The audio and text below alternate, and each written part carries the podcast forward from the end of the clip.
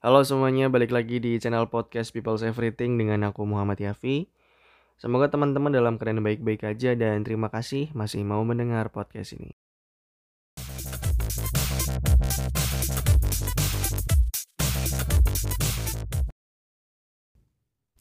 Tentang penerimaan. Kadang kita itu susah buat menerima sesuatu yang tidak sesuai dengan apa yang kita idam-idamkan. Padahal sejatinya semua kejadian itu netral dan kitalah yang memberikan dia predikat bahwa ini kejadian buruk, ini kejadian baik, ini bencana, ini musibah dan seterusnya. Dan susah memang buat menerima sesuatu yang bagi kita itu adalah sesuatu yang tidak ideal. Bahwa kita berekspektasi terhadap sesuatu untuk terjadi demikian, tapi malah yang terjadi adalah sebaliknya. Dan susah untuk menerima hal semacam itu. Tapi karena kejadian yang tidak kita harapkan juga akan tetap terjadi pada hidup kita, mau nggak mau, kita harus belajar tentang acceptance, penerimaan. Atau kalau dalam stoicisme itu adalah amor fati. Amor fati artinya tidak memberikan harapan apa pun pada sesuatu yang terjadi. Atau sederhananya, yang seharusnya terjadi, terjadilah. Dan aku bersyukur aku diberikan kesempatan untuk bisa belajar tentang penerimaan secara langsung dan real dengan kejadian memorable yang mungkin ini tidak akan pernah aku lupakan dan kejadian ini akan aku bawa sampai seterusnya untuk jadi pengingat bahwa kadang-kadang kita harus menerima dan yakin bahwa apa yang akan menjadi milik kita tidak akan pernah meninggalkan kita dan yang tidak menjadi milik kita juga tidak akan menjadi milik kita. Setelah ini, aku akan bercerita sama kamu tentang kejadian pada saat aku sedang kuliah kerja nyata atau KKN gitu ya. Yang mana kejadian itu terjadi secara bertubi-tubi permasalahannya yang memaksa aku harus menerima kejadian itu dan pada akhirnya aku ngerti bahwa apa yang jadi milik kita pasti akan tetap menjadi milik kita. Oke, jadi pada saat itu, kejadiannya terjadi malam hari. Ban motorku bocor. Setelah berulang kali pada hari sebelumnya, motornya itu sudah aku tambal.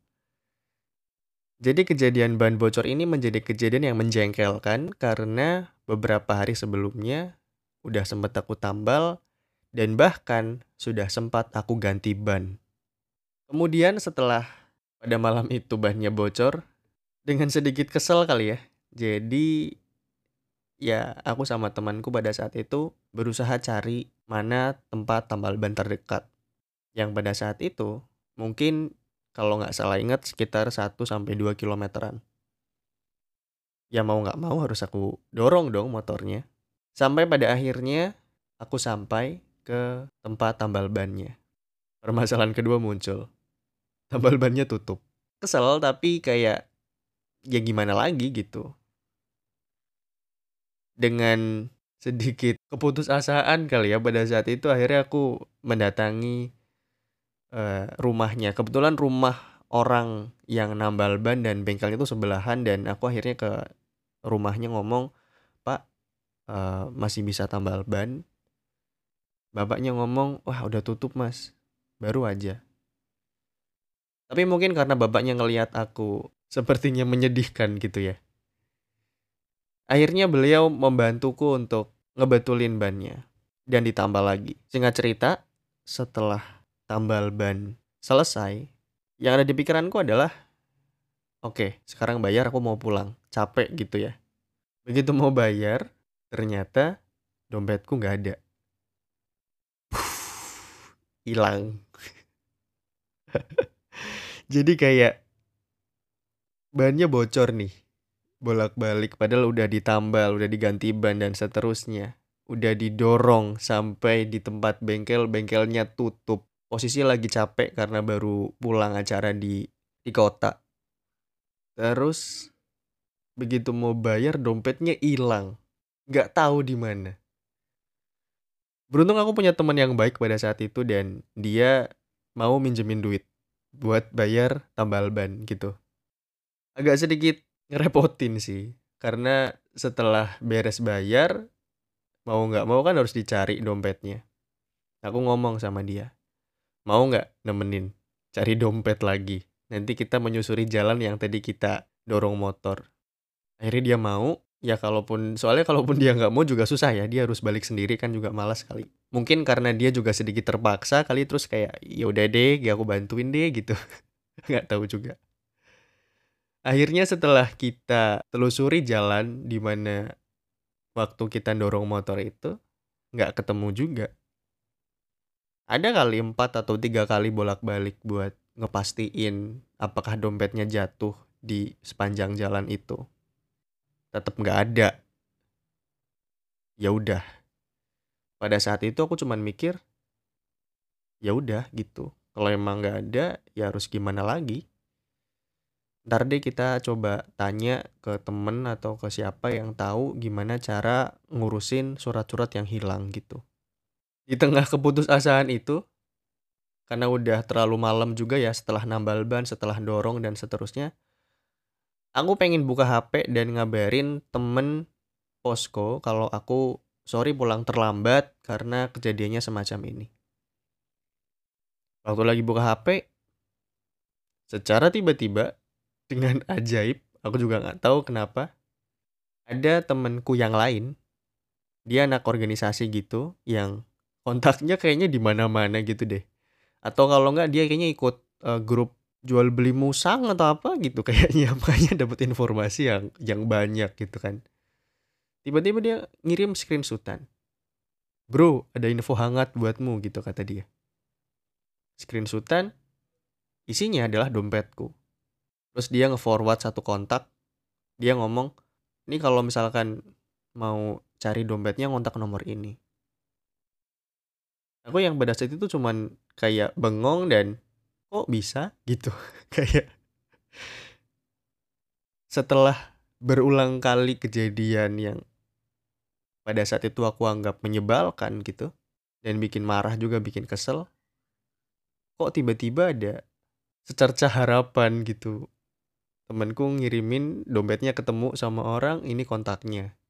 Terus akhirnya aku hubungin nomornya dan setelah aku hubungin yang aku tidak sangka-sangka lagi ternyata orang yang nemuin dompetku itu adalah bapakku. Ya bukan. Bercanda bercanda. Jadi orang yang nemuin dompetku itu adalah orang yang rumahnya itu di rumahku nggak bercanda mulu nih nggak pernah serius. Sorry. Astagfirullah. Biar nggak tegang ya. Ternyata orang yang nemuin dompetku itu rumahnya adalah di kelurahan di satu kelurahan sebelum kelurahan tempat aku KKN jadi kita kayak searah pulang gitu loh. Kayak e, kalau misalkan aku mau ke tempat KKN ku pasti ngelewatin kelurahan ini gitu. Tanpa banyak cincong gitu ya. Langsung chat aku tanya ngomong bisa diambil nggak malam ini kalau nggak bisa biar 500 juta. Nggak nggak bercanda. Ya kalau misalkan bisa aku mau ambil malam ini. Itu boleh apa enggak kata bapaknya boleh mas ambil aja. Akhirnya kami ke kami berdua ya sama temanku ke rumahnya bapaknya dan secara mengejutkan nggak sih sebenarnya nggak mengejutkan cuman ya biar hiperbola aja. Secara mengejutkan dompetnya ketemu. Bapaknya ngomong Tara gitu. Kenapa sih receh banget?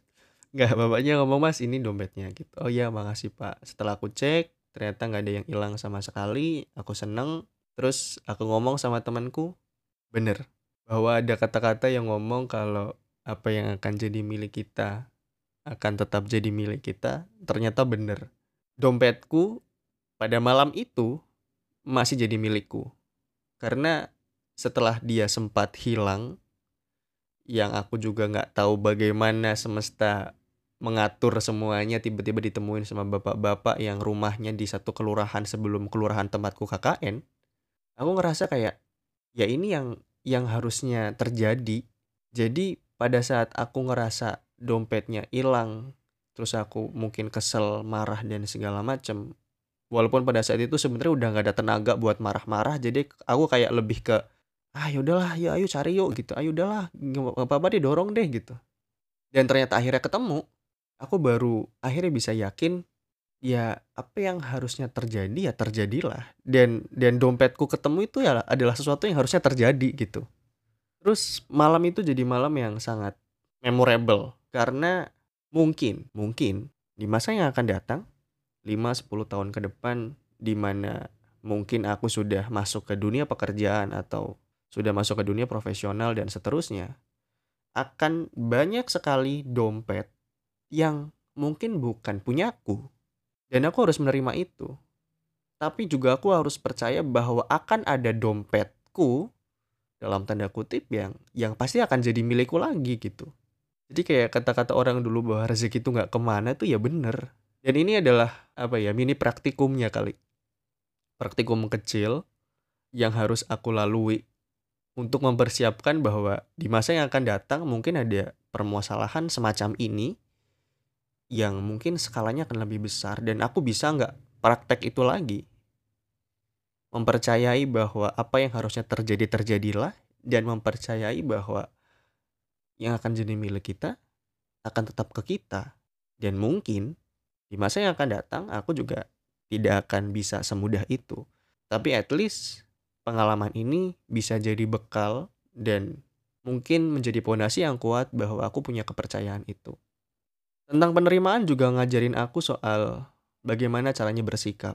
Pada saat itu, alih-alih aku marah-marah atau membenci situasi atau mengutuki banyak hal, mengumpat dan segala macam, aku lebih milih buat nyari dompetnya. Karena pada akhirnya marah-marah juga nggak ngebantu apa pun gitu. Sedangkan nyari dompet juga mungkin nggak membantu apa pun, tapi paling enggak nyari dompet memperbesar kemungkinan aku bisa nemuin dompet itu lagi. Penerimaan juga ngajarin aku soal memanage emosi juga berarti. Gimana caranya tetap tenang di situasi yang sangat sangat harus panik gitu karena pada saat itu ternyata kalau aku juga nggak salah ingat aku tuh baru ambil duit 500 ribu kalau nggak salah gitu dan itu tiba-tiba mau hilang dengan dengan begitu aja gitu. Dan nominal 500 ribu itu bukan nominal yang kecil. Itu setengah juta gitu. 100 ribuan ada 5. 50 ribuan ada 10. 5 ribuan 100 lembar gitu kayak. Ya, ya maksudnya itu melebih-lebihkan aja sih. Tapi akhirnya ya berkat kejadian itu aku jadi belajar praktek langsung tentang amor fati, tentang acceptance, penerimaan bahwa di dunia ini akan ada banyak hal yang mungkin terjadi yang tidak sesuai dengan apa yang kita impi-impikan, tidak sesuai dengan apa yang kita harapkan. Tapi tugas kita adalah menerima dengan sadar bahwa apa yang harusnya terjadi, terjadilah. Ya, mungkin gitu aja buat episode kali ini. Makasih banget yang udah dengerin sampai usai. Seperti biasanya, mari ngobrol dan sampai jumpa. Dadah.